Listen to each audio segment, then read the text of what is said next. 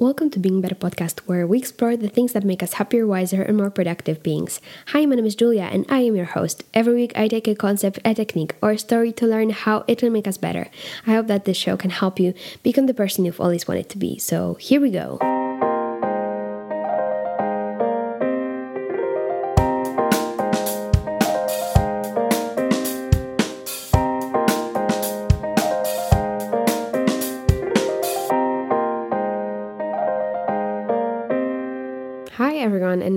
To or welcome back to the Being Better podcast. It is awesome to have you here, and I hope you're having a great day so far. I just had a lovely birthday weekend with my friends and my family, celebrating and just chilling and eating. Maybe not as healthy as I always do, and you know, the next day I spent the whole day in bed, so I just thought I could pop out here and remind you that it is important to keep a balance in life between the healthy and the quote unhealthy and the productive and non productive. Um, I know that these labels aren't really useful, so I try to avoid them as much as I can. Um, but I am sure that you have periods in your life where you do a lot of things, and you probably also do have periods when you don't want to get out of bed. And as much as I think doing and trying to get better is always a better choice, I think it's sometimes good to cherish these moments because you live only once and there's no point in spending your life chasing after something and not enjoying the life that you have. Okay, um, that has turned out to be a bit existential, so let's stop right here before I go any further and talk about the recommendation of this week. And that recommendation is a novel that I have just finished titled The Rosie Project. So it has been recommended to me a couple of times, and I've also heard about it, some good things um, on uh, the I Think Not Overthinking podcast and it's supposed to be also one of uh, Bill Gates's favorite book. So yeah, I thought that you know I have been reading a lot of nonfiction and more serious books lately, and maybe you know it is time to read something lighter. So I really, really enjoyed uh, reading The Rosie Project. I finished it, I think, in like two or three days, even though, you know, it was my birthday and I had a lot of things to do. So, in a big short, the Rosie Project is a story of a scientist who is trying to find a wife. So he titles that quest as his Wife Project. So I'm going to read you a part of the book description. Don Tillman, a professor of genetics, has never been on a second date. He is a man who can count all his friends on one hand, whose lifelong difficulty with social rituals has convinced him that he is simply not wired for romance. So, when an acquaintance informs him that he would make a wonderful husband, his first reaction is shock. Yet he must concede to the statistical probability that there is someone for everyone, and he embarks upon the wife project. In the orderly, evidence based manner with which he approaches all things, Don sets out to find the perfect partner. She will be punctual and logical, most definitely not a barmaid, a smoker, a drinker, or a late arriver. But, you know, as we all learn from these novels, that is not how you find love. So, this novel, I think, is a good example of that notion that you don't find love and it finds you. And this has, of course, happened to the protagonist. Uh, but I'm not going to tell you anything more about this book because I don't want to spoil the plot. It is a very easy read and a very charmful story. I think it's very nice for those times when you are in a reading slump and you really need to get out of it and find a book that will help you with that. And I think the Rosie Project could be a book that will help you get the momentum going. So it is going to be my recommendation for this week, which you can find probably in all of your libraries or in your local bookstores, and I will also link the book on Amazon in the episode description. And now uh, let's move on to uh, the main topic of this week's episode. And I actually am afraid that I'm gonna be a bit existential, um, but I think it's nothing that we cannot manage. So I want to talk today about the incredible potential that lies within each day, which I'm realizing right now might seem a bit vague for description. So let me explain that further. Um, today I am going to talk about the carpe diem, about you know seizing the day, or in other words, using the time that we have here on this earth to the fullest. I think carpe diem is about taking advantage of the incredible opportunity we have all been given to walk, to breathe, see, hear, touch, laugh, as well as cry. I want to talk about spending our time on things that matter, which are different for different people, and also what change throughout various stages of your life. But it is always important to find them. So I think these days there are so many things distracting us from what the reputed Greek poet called carpe diem.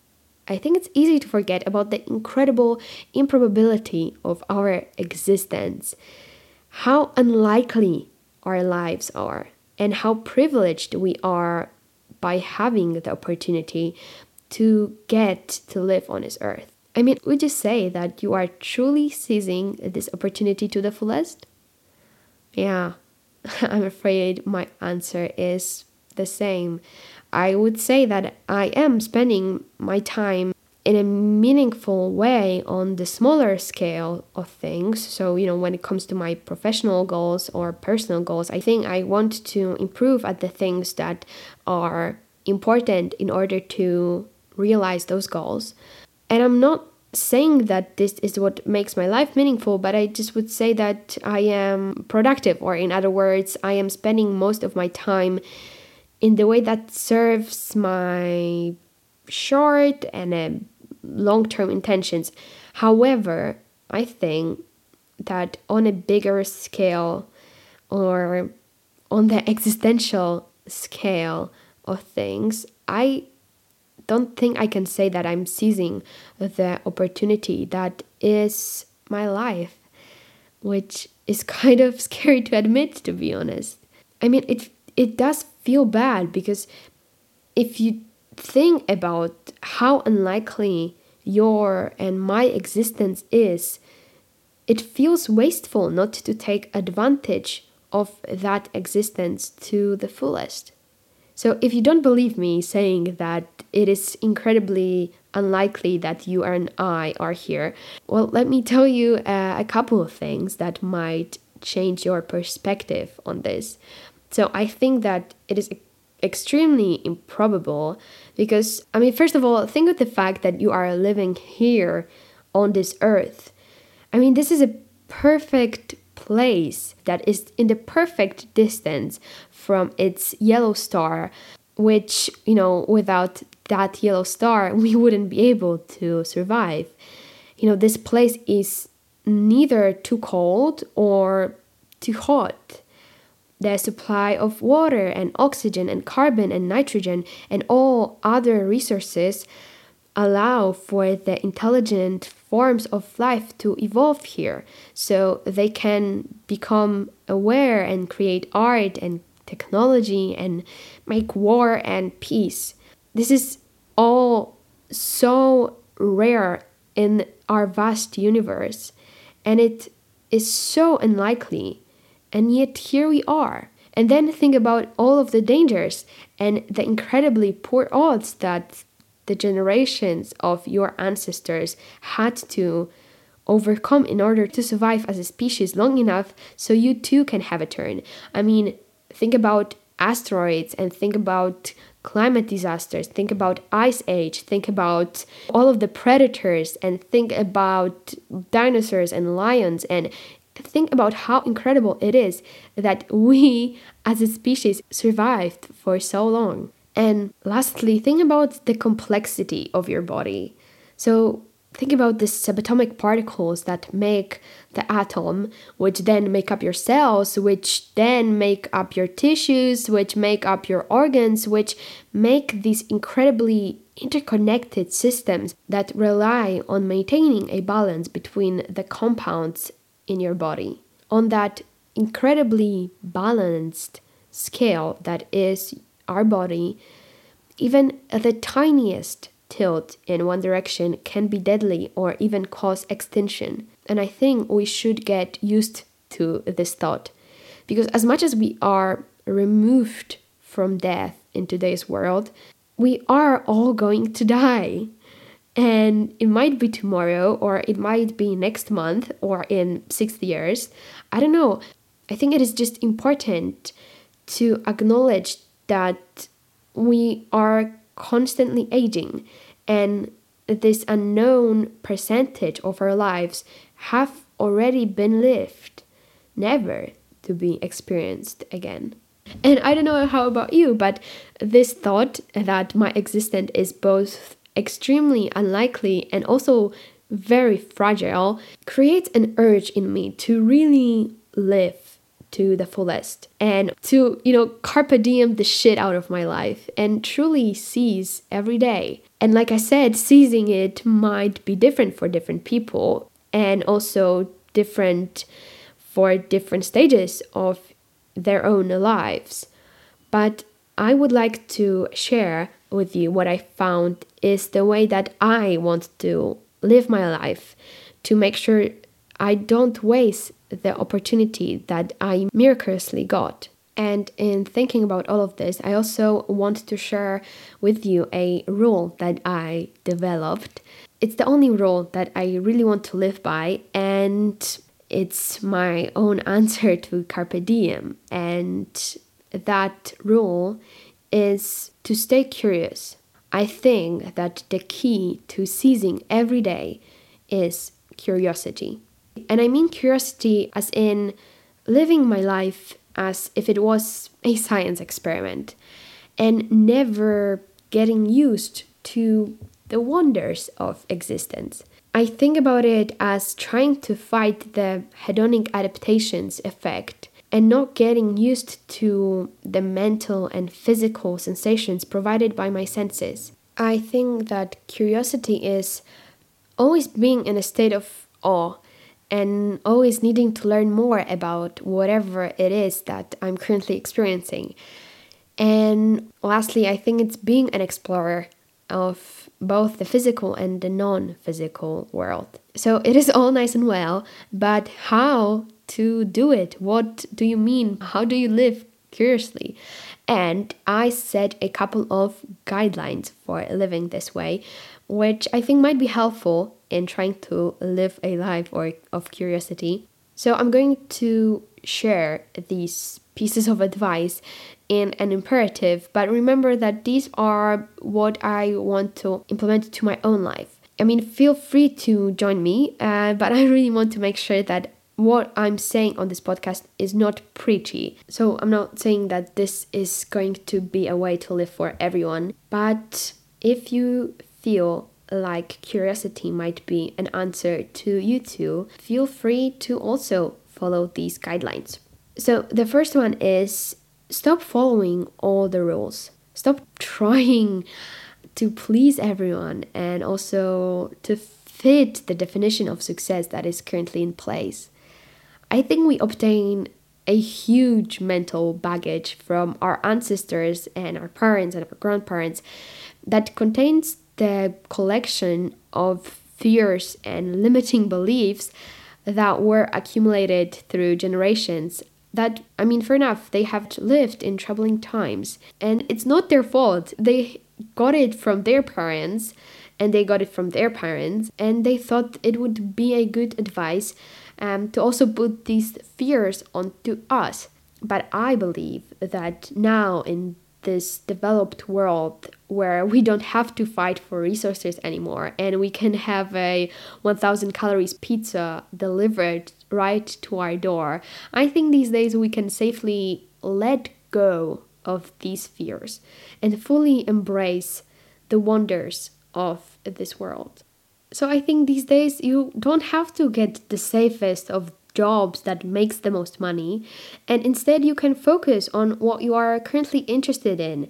Even if that means taking a year off to work for a charity organization in developing countries or become an artist for a while or to travel.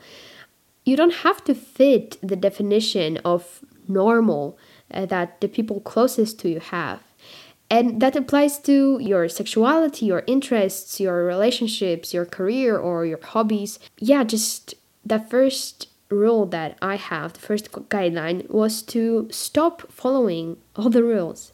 And another one is stop asking for permission and stop waiting for someone to guide you in achieving your dreams. Because, A, chances are that your current interests make others uncomfortable and you will never get the validation you've been waiting for for so long. So there's no point in waiting for that validation. And B, stop waiting because as cheesy as it might sound, the time will never be right. And you have to, as Nike said, just do it.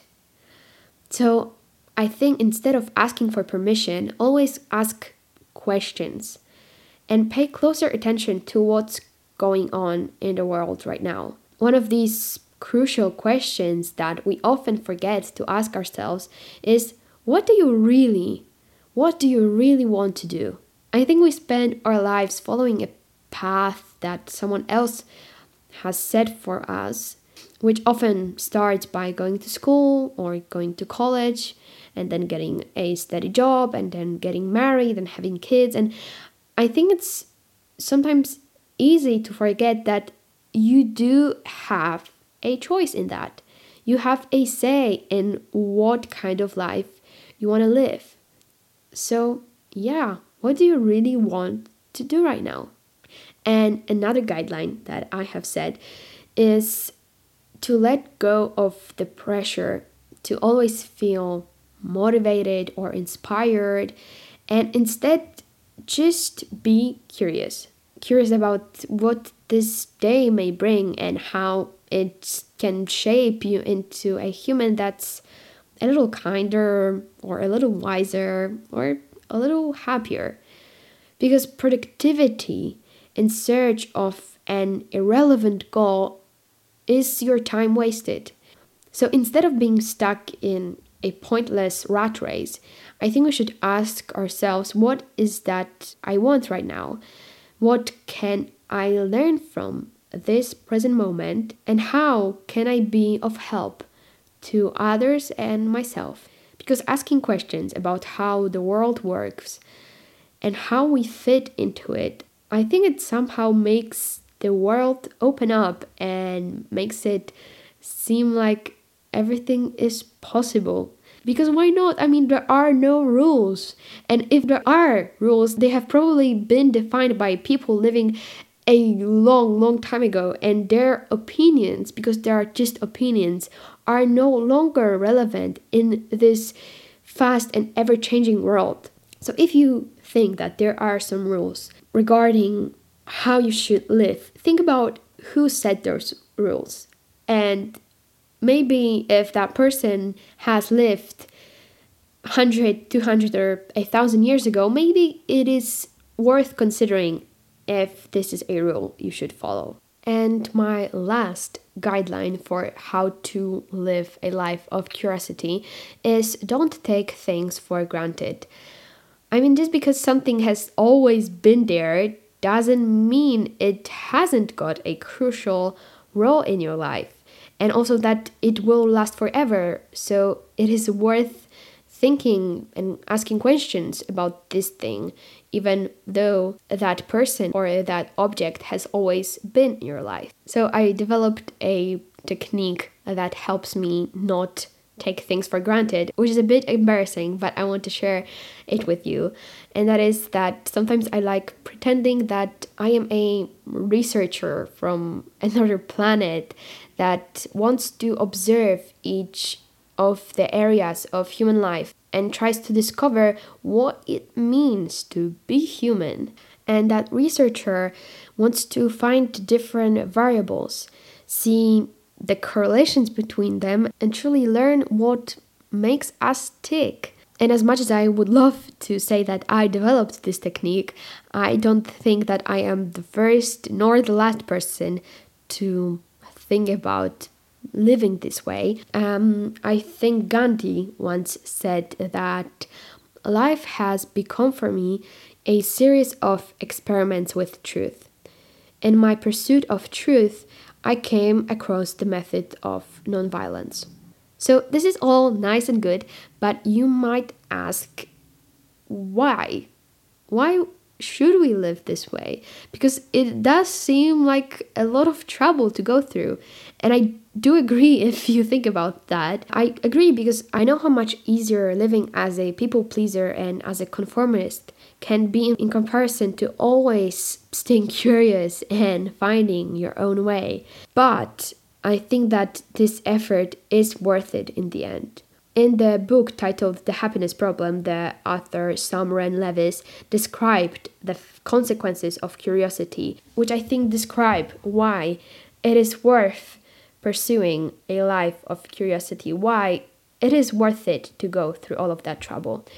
And he writes that First, by being curious, we open ourselves to the potential value of the things that would otherwise pass us by. And he says that these, this is the realm of beauty.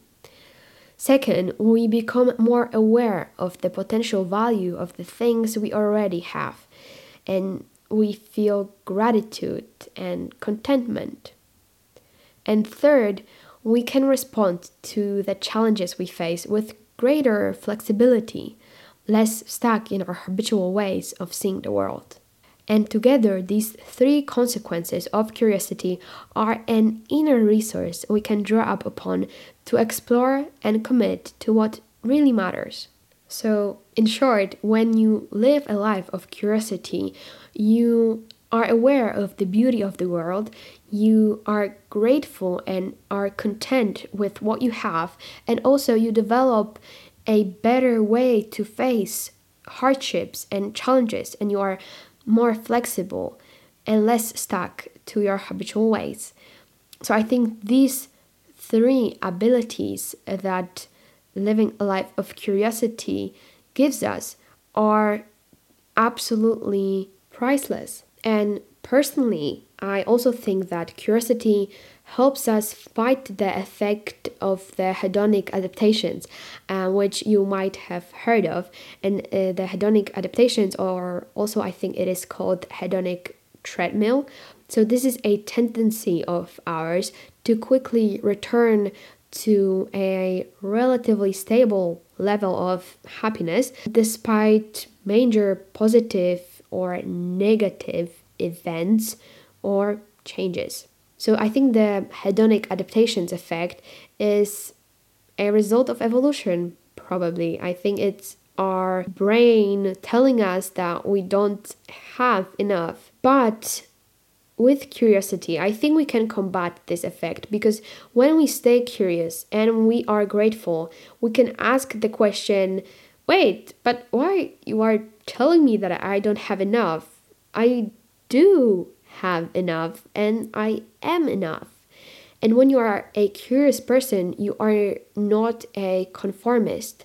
So when the world is telling you that you are not enough, which is very common, I mean, the world of advertisement is based on the opinion that you are not enough. But when you live the life of curiosity, you are able to say, No, I do not agree with that, and this is not the way I want to live my life. So all of that, all of what I was talking about today, is why I think curiosity is what makes life worth living and what allows us to seize the day. I don't know if this is what Horace had in mind when he wrote Carpe Diem, but when I thought about how I want to make sure that when I die, I am happy with my life, I realized that curiosity is a principle that I should base my life on. And that asking questions and seeing the world with the eyes of a baby who is new here or with the eyes of a researcher who wants to learn as much as he or she can is something that I should implement to my own life. And I hope that you can too. And I hope that this episode and what I've talked about was relatable and that you have found an answer to one or maybe more of your problems and that you might implement uh, these guidelines that I talked about today. And before we end, let's move on to the inside of this week's segment where I talk about something that I experienced or realized or read about in the last week that I just found really interesting. And to help you understand what I'm going to talk about today, um, you need a bit of context. So, like I said, um, it was my birthday week, and I had uh, made a party, and it was very nice. I invited some people, and I was looking forward to seeing those people and I had a good time. I had a very good time.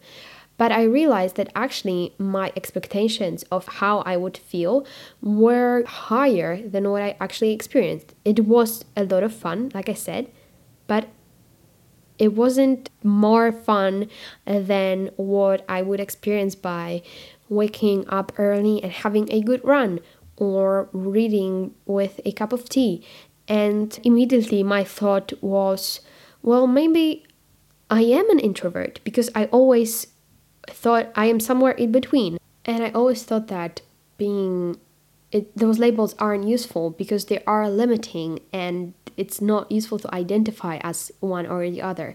But then I thought if I were an introvert, it wouldn't mean that I don't like people or that I don't like spending time with people because it's quite the contrary. I love spending time with my friends and family, and I probably wouldn't be able to maintain my mental health and sanity without them. But it would just mean that I need to take some time away in order to recharge my batteries. And it means that spending time by myself, reading a book, or walking or swimming is as much fun as being at a party. And it actually means that I am usually happier because both of these scenarios are fun. And maybe sometimes it is even more fun to spend some time by myself, but it actually makes me a happier person because if you think about it, most of the time that you spend, you are alone. You are working or sleeping or eating. And if you are a lucky person and these days in COVID times, you are able to spend time with your family, but most of us are alone most of the day. And if I were an introvert, it will mean that I value spending time with one or two or three friends rather than in a big group of people. I mean, I have to admit, I am uncomfortable in very crowded places and it is only because I cannot focus. It there's just too much stimuli there and I like being able to focus and notice little things and it doesn't mean that I feel endangered or I don't like people. I like people. However, eh, when I'm in very crowded places, I am just not able to properly function. And then when I thought about all of these things, all of these criteria of what I would identify myself as, I realized that those are kind of qualities of an introvert, but mostly those are the qualities of what psychology calls HSPs, which are highly sensitive people. And I when I thought about if I am a highly sensitive person, which is another label which I'm trying to avoid, but I just think that those are a bit useful. So, other qualities of a highly sensitive person are that you absolutely hate violence and cruelty of any kind, which is something that I really, really can identify with because, you know, I am vegan and I'm an environmentalist because I hate cruelty and I hate suffering with myself and others. You know, this podcast and my probably my need to improve and be better is a result of the fact that I don't like suffering and I don't like to suffer myself. Um, the other quality is that you are frequently emotionally exhausted. And this is something that I actually cannot identify myself with. I don't think I am emotionally exhausted. I mean, when I see sad movies or horrors, or when I'm in a place or in a hospital, yeah, I feel exhausted because I feel the feelings of other people. So I cannot watch a horror movie because I'm terrified, but not because I am terrified of what's going to happen next, because I'm terrified for the people that I'm watching, for the characters, which is stupid. And when I'm in a hospital, I'm just sad because I see people that are sad. So actually, okay, uh, it turns out that I can actually identify with that. And the other one is that time pressure really rattles you. And I can really also identify with that as I, I really, really work badly with time pressure. I don't think very quickly. I think I have very deep thoughts and I have to process what I'm feeling and all of the stimuli, which is why when I have tests or exams, I can be I can do very poorly even though I studied because of the time pressure. Um, the other quality is that you withdraw often. Mm, Actually, I cannot identify with that. You're jumpy. Um, I wouldn't say I'm very jumpy. I think I am excited and I'm energized, but I don't know if I'm jumpy. Uh, you think deeply. Yeah, exactly. I think very deeply, but I feel think very slowly and I don't think fast. And you're a seeker. I mean, this whole episode is about curiosity, so yeah, I am a seeker. Um, sudden loud noises startle you? Um, well, no, not really. So, this is what I'm talking about with these labels. They can help you identify yourself and seek what is going on and what kind of person you are like. So I think it's important to read about and educate yourself, but you don't have to identify with being an extrovert or introvert or HSP. I think I have qualities of all of these kind of people. However, it doesn't mean that it won't change. And right now, I really hate crowded places, and reading a book is as much fun as seeing all of these friends that have visited me on my birthday. However, that might change in the future, and when I'm older, I might want to only spend time with my family because there might be my greatest joy and my greatest achievement, which is a great thing, and that might be the case. So, my insight of this week was that maybe I am an HSP, maybe I am a introvert, but I want to have my own definition of that and it is okay to identify yourself with that, but just play by your own rules. So let me know if you also are an HSP, or at least that some of these qualities uh, match your person. I would be very interested in that, and maybe we could have a conversation about these qualities. Let me know on Instagram or by emailing podcast.beingbetter at gmail.com. Thank you so much for listening to this episode, and I will speak to you very, very soon.